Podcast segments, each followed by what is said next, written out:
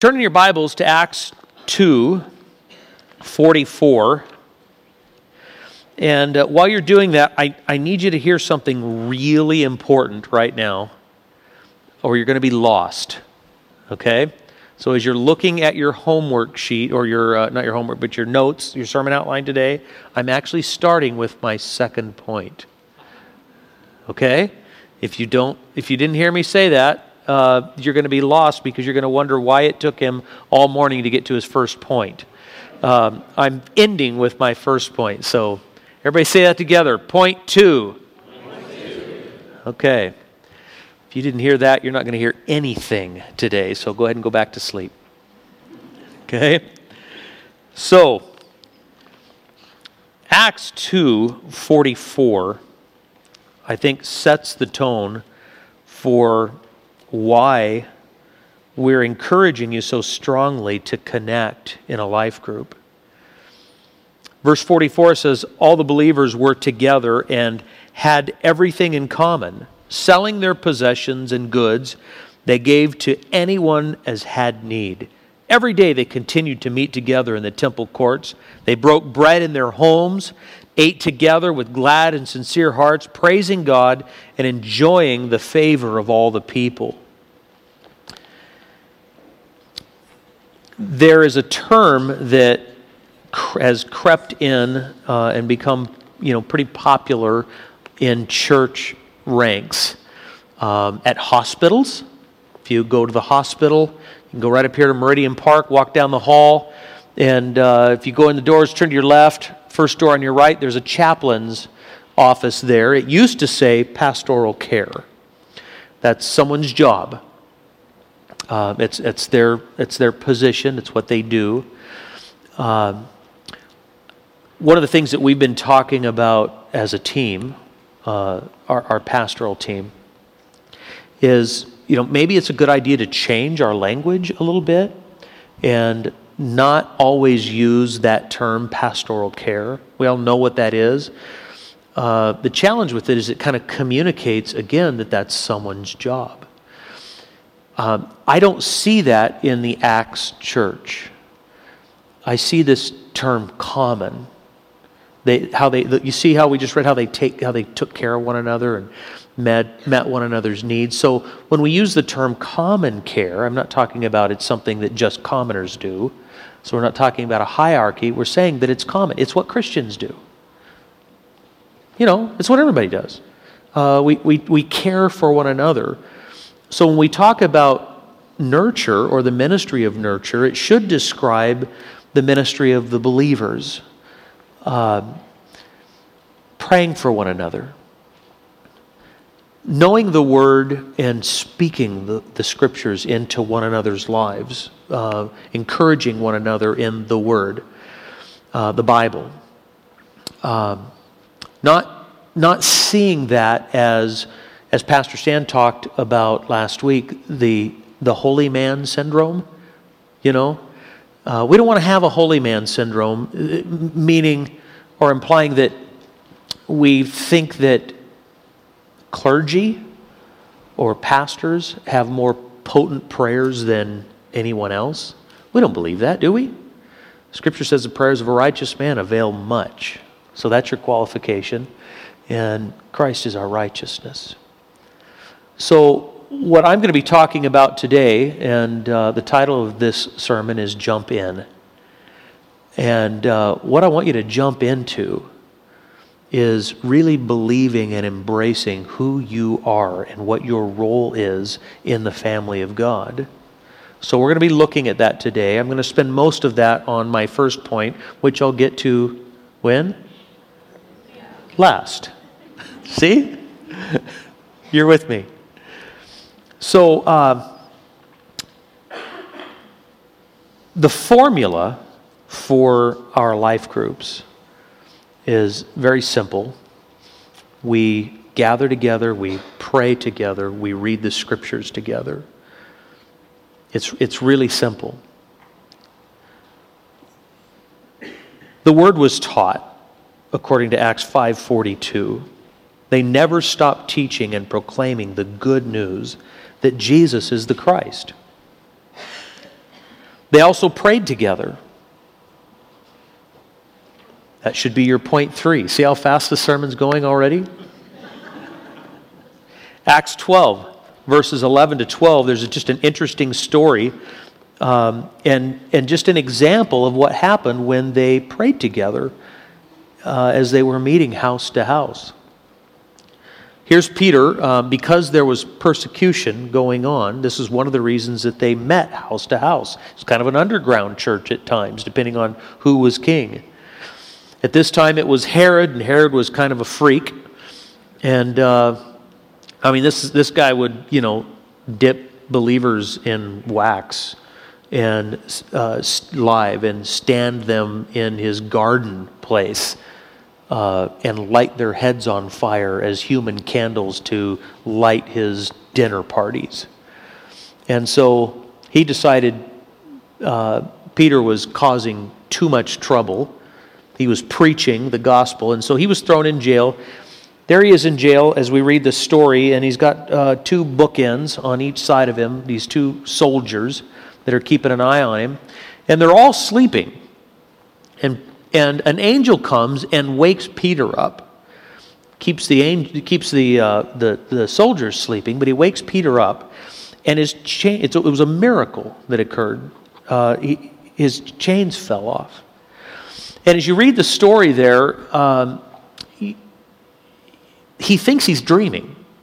It's a good dream, you know. So picture this. I mean, if this is you, your chains fall off and you, you look at the soldier on each side of you, and you, you go to the edge of the cell and you look.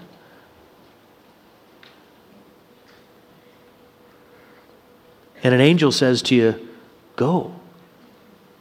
So you're thinking, This is a cool dream. So he goes, and as he gets down the road, he realizes, and we'll pick this story up here.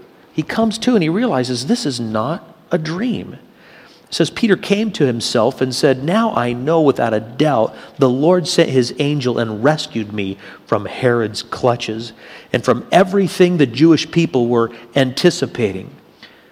When this had dawned on him, he went to the house of Mary, the mother of John, also called Mark, where many people had gathered and were praying.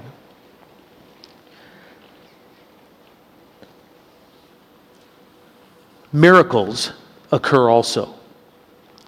Have you ever said to yourself, um, man, I just, I want our church to be like an Acts church, like the church of Acts. We need to be more like the church of Acts. Have you ever, you ever said that or heard that said? It's all right, be honest, you know. I want to be more like that church in Acts. When I hear that, I think what I'm usually hearing is we need more of that 1 Corinthians 12 stuff the signs and wonders, the miracles, the manifestations of the Holy Spirit, healing and, and uh, tongues and interpretations of tongues and, and uh, words of knowledge and wisdom and this all that supernatural stuff. You know like happened in the church of acts. We need to be more like the church of acts. Well what I'd like for you to consider is all of those things were outcomes of the simple stuff. The reality of believers gathering together in homes, praying together, reading the scriptures together, agreeing together, ministering to one another. We kind of want to get the cart before the horse and we don't do the simple things, and then we wonder why the outcomes of the simple things aren't occurring so much. And so I'd, I'd like for us to just think about that. Uh, if you really want to be like the church of Acts, it was like this. They gathered together in the temple courts and they, uh, in, in large crowds, and they worshiped together and they, they agreed together. And we're supposed to do that. It's, it's biblical. It's, we just read it. Good things happen. Here's what happens when we gather like this. Here's what, here's what we should be experiencing when we gather like this the teaching of the scriptures, We should be inspired and led, directed by the Holy Spirit. John 16 says that He'll guide us in all truth. The Holy Spirit will guide us in all truth. So as I'm talking right now, uh, the Holy Spirit will be speaking to you what He wants you to hear. And that's a really cool thing. We should experience the presence of God. You should go out of here and think, man, God was there. I felt, I felt God in it. Because the Bible says God inhabits the praises of His people. And so we should experience the presence of God. I mean, these are all essential things. That's why we gather. And then, when you leave here, if you don't have a church family, if you're, if you're simply a church attender, you came in, you sat down, you faced forward, said a couple of highs, drank some coffee, ate a donut, and then left as soon as you could you should experience all those things I just mentioned that are powerful, life changing things. However, as you go, you'll experience them all by yourself, alone. Because you're a church attender, and you may not discover that you don't really have a church family. Because you discover when you have a church family, when people who you know are praying, and miracles happen, chains are broken, and you're set free. You experience that you have a church family when you are experiencing something difficult, um, a crisis, a need, a dilemma and you realize there are actually close knit believers who you can tell that to, and because you told them, they can actually respond. Where if you're a church attender, you'll have those same needs, but there's nobody really you're, you're nobody that you're really comfortable telling that to. So the need doesn't get met, you feel all alone, and the enemy will lie to you, Satan will lie to you that no one cares. And it's a lie. It's just that no one knows. Or if someone does know, they're not closely knitted, jointly fitted together with you. We're going to look at what that term means. They're not jointly fitted together with you in a way where they feel a sense of urgency and responsibility and, and, and a heart to, to make a sacrifice and help, you know, as opposed to, well, I'm sure somebody else knows about that and will take care of it also. Do you see how, how uh, essential it is for real care, for common care, not just pastoral care, but for common care to occur, that you're connected with folks? Here's the miracle that Peter experienced. Peter knocked at the outer entrance, verse 13 of chapter 12.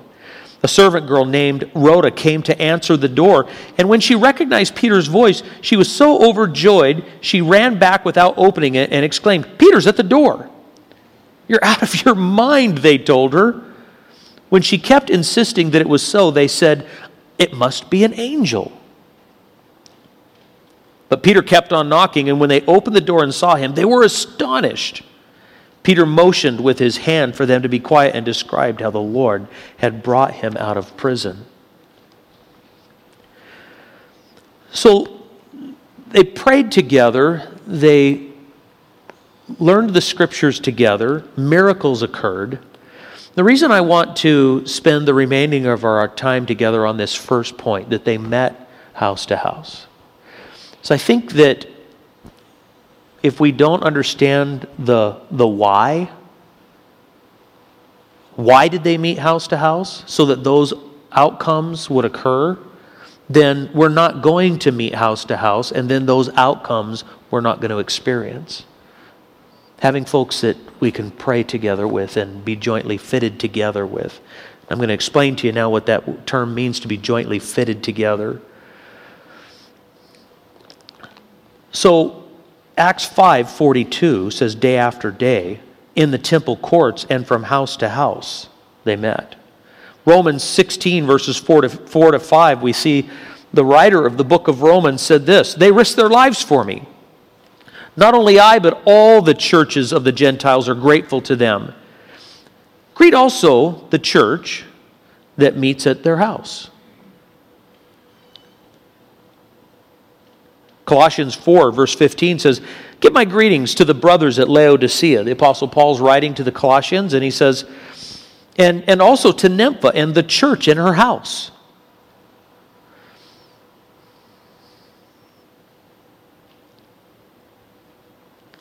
I sent out an email a couple uh, months ago, and uh, just knowing that this series was coming, I thought, man, it would be really good to have some actual feedback and um, uh, kind of the scoop, what's going on out there. And uh, I'm going to share a couple of the responses with you today. First, this one uh, actually came from somebody in my group. And this gentleman uh, actually makes his living through social media. Um, he's a marketer and actually is a professional at showing other companies and, and professionals how to market their companies through things like Facebook. And so he understands the value, and, and, uh, and he writes this I believe most people don't care as much about the what as they do the why. And I agree with him, and that's why I'm finishing with this emphasis the why. It's not the cozy house, the warm dessert and suede love seat that keeps me coming back each week. It's the people in the cozy house, the discussion around the warm dessert, and the connection that happens on the suede love seat. I think we're slowly becoming a society of less face to face and more face to Facebook. Although there is nothing wrong with social media, it'll never replace social gatherings. This is why I look forward to my weekly life group and go the extra mile to make it not only a part of my schedule, but a priority as well. Again, most people use Facebook and Twitter to announce what they're eating, where they're going, and the latest photo they took. But when people show up to life group, connect and share more than their status, something dynamic happens. You find yourself truly connecting and later praying for their needs. When someone's status reads, I'm watching Judge Judy reruns and eating tater tots. I usually don't feel led by the Holy Spirit to close my laptop and pray for them. But every time I leave life group, I'm reminded of the importance of social gatherings and why we need to truly be social. And then he finishes it like this.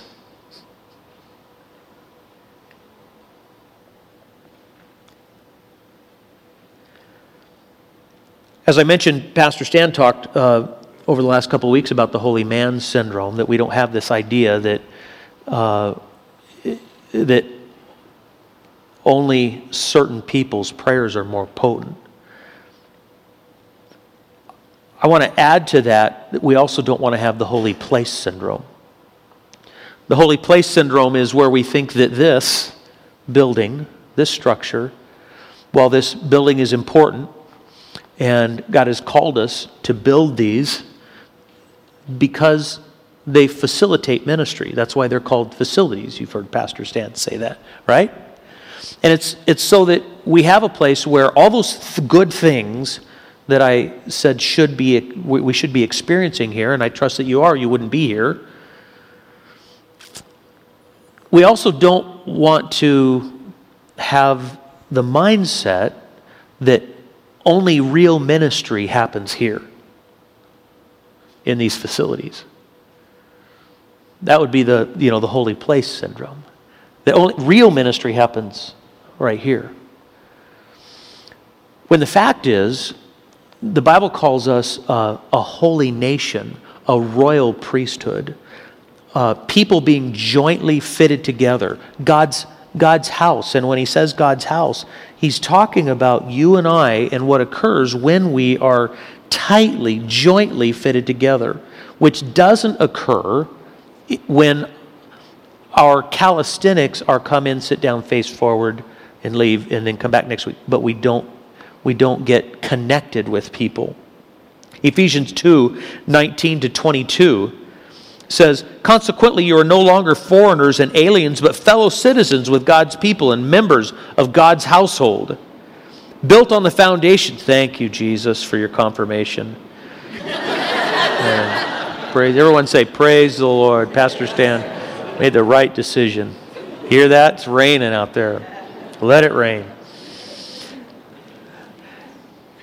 Jesus uh, himself, verse 20 says, But on the foundation of the apostles and prophets, which Christ Jesus himself, as the chief cornerstone, in him the whole building is joined together. Now, fill in that blank, write that word down. That word joined, I'm going to talk about here in just a minute, is joined together and rises to become a holy temple in the Lord. And in him, you two are being built together to become a dwelling with God, which God lives by his Spirit. Now, do you think he's talking about a building there?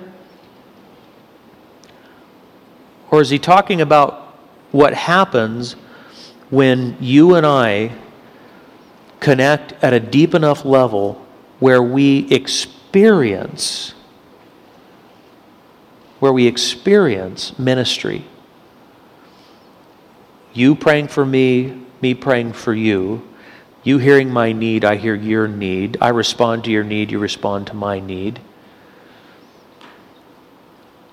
Miracles happen as those needs are met.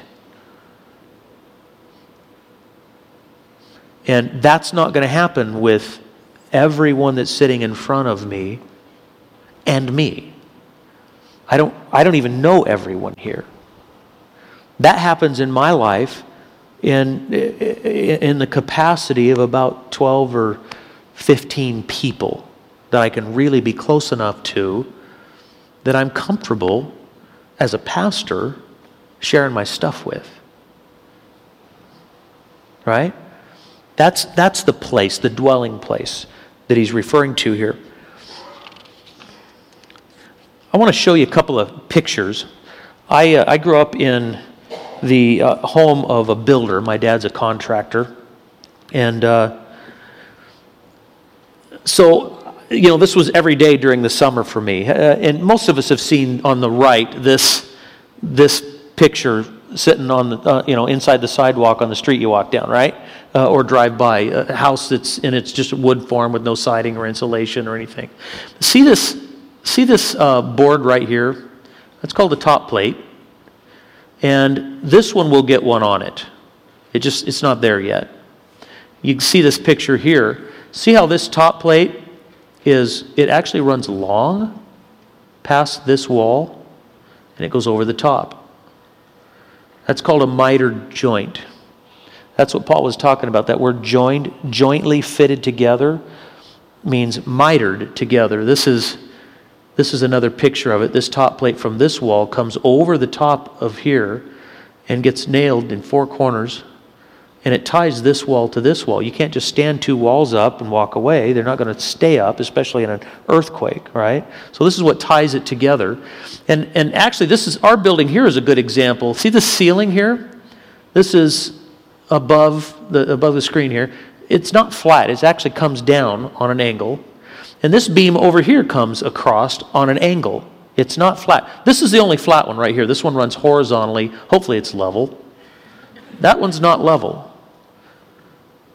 this is not level, which means that joint right there behind that picture or that light there, that is called a compound miter joint. That means there is no connection there that is any equal part of a 90 degree angle. So there's no 90 degree corner there, there's no 45, there's no 22 and a half, two 22 and a half make a 45. There's none of that. It's whatever it has to be. And so these are, these are you know, a nightmare for carpenters and engineers. It's whatever it has to be for that angle to meet with that angle because this angle can change. We can put a steeper pitch on that. That'll change it, okay? So that's a compound miter angle. It's jointly mitered together, jointly fitted together. That's, that's the, the picture that Paul is painting when he describes the household of God, the body, the, the body of believers. This, this holy nation, this royal priesthood. Why does he call us a royal priesthood?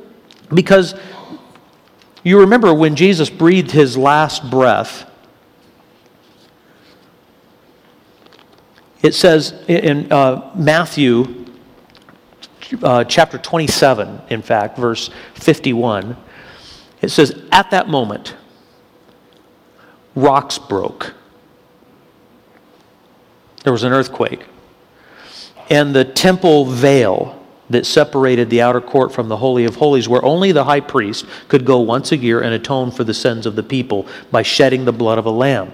Our Bible teaches us that Jesus is that lamb now, capital L.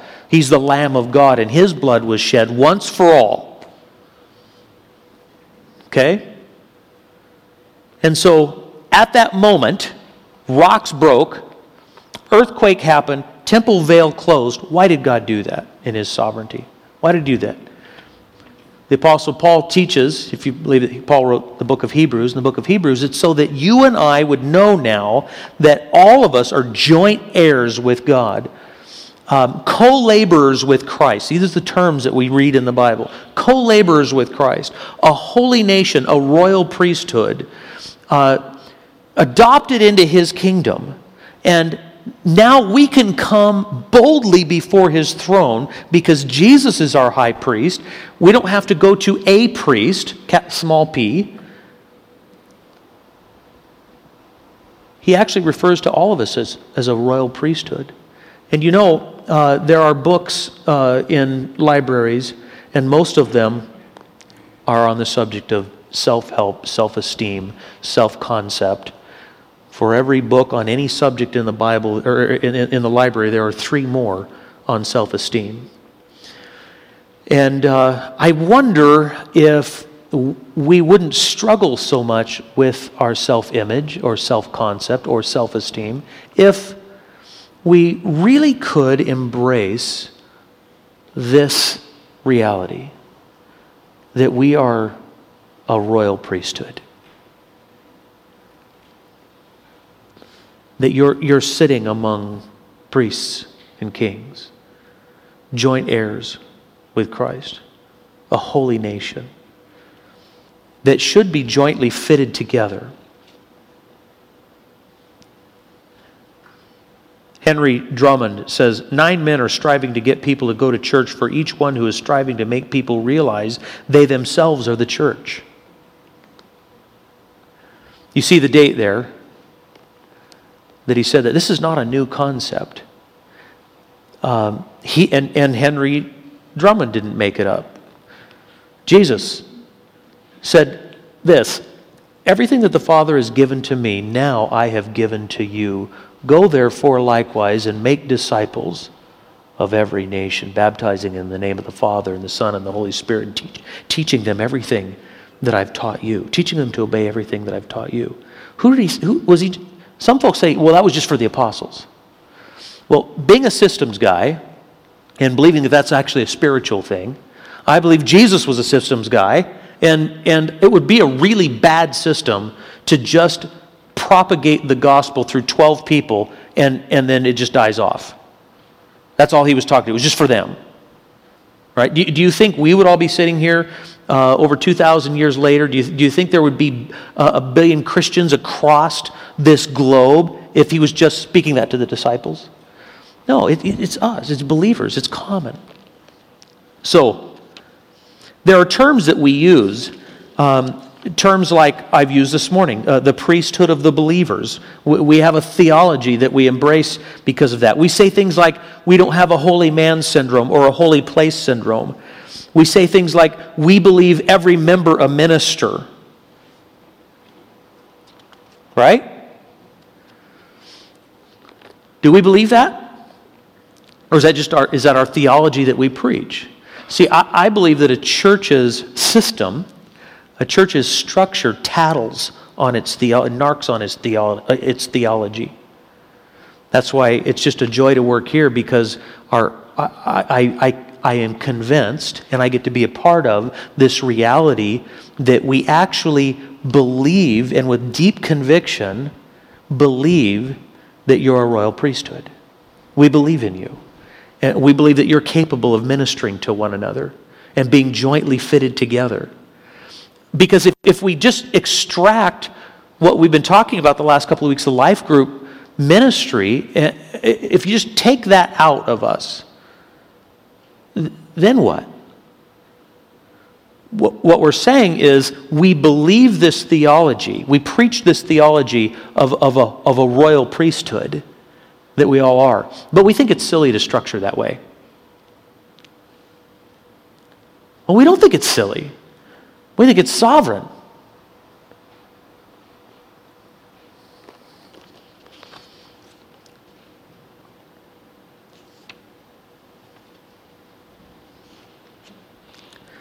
Some people don't want to be uh, really tight fit, jointly fitted together. Take a look at this, would you? Are you tired of small groups always getting into your business? Trying to get you to share your feelings, discuss your past, confess your sins? Are you just looking for a place to kick it, network, maybe get some free grub? Me too. That's why I created what I believe to be the world's first openly shallow small group. We're not here to deal with messy stuff like feelings and emotions. You got problems? You deal with them. You're an adult. Life ain't easy. So start the pity party. We all have our issues. We don't really want to do life together. Frankly, at Shallow Small Group, we try not to do much of anything at all. You'll never hear us use the term unpack that thought. We're sure it's packed away for a really good reason. You'll never hear us use the term accountability unless you're talking about someone who deals with numbers. Hey, dude, thanks for doing my taxes. You have great accountability and spiritual growth. Who wants growth? I had a growth removed last week. It wasn't pleasant. There's no pressure here to remember each other's name. What's going on, buddy? Oh, hey man, how's it going? That's going good. Hey, Chief. Oh, dude. Captain, what's going on? We know you have a name, and that's the important thing. Group discussion? You got tickets to the big game? Sweet. Let's spend some time on that. Oh, you and your wife are struggling financially? There's tension in the relationship? Uh, that's not really the vibe we're going for. We avoid conflict like the plague. Wants cake? Come on and get it! And there will never, ever be an awkward silence. That's our guarantee to you. We hate bad theology as much as the next guy, and we know the surest way to prevent bad theology is to avoid theology altogether. And outreach? This is the only outreach you'll ever have to do. Some people say we're superficial. But hey, the word super isn't superficial. I mean, who doesn't want to be super? Shallow, small group. Because when things get too deep, people drown. Won't you join us?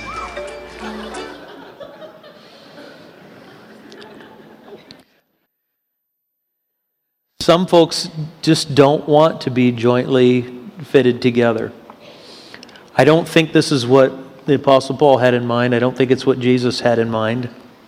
And uh, just so you know, we don't have a group like this available for you. I want to finish with this story. Um, this is written by Zach and Karen. I mentioned to you that I asked for some responses uh, from some of our folks that are in life groups. And uh, Zach actually got, played bass this morning. So he says, Our story at Horizon started in January 2010. Our family was living in Southern California when I received an interview for a job at a software company in Lake Oswego.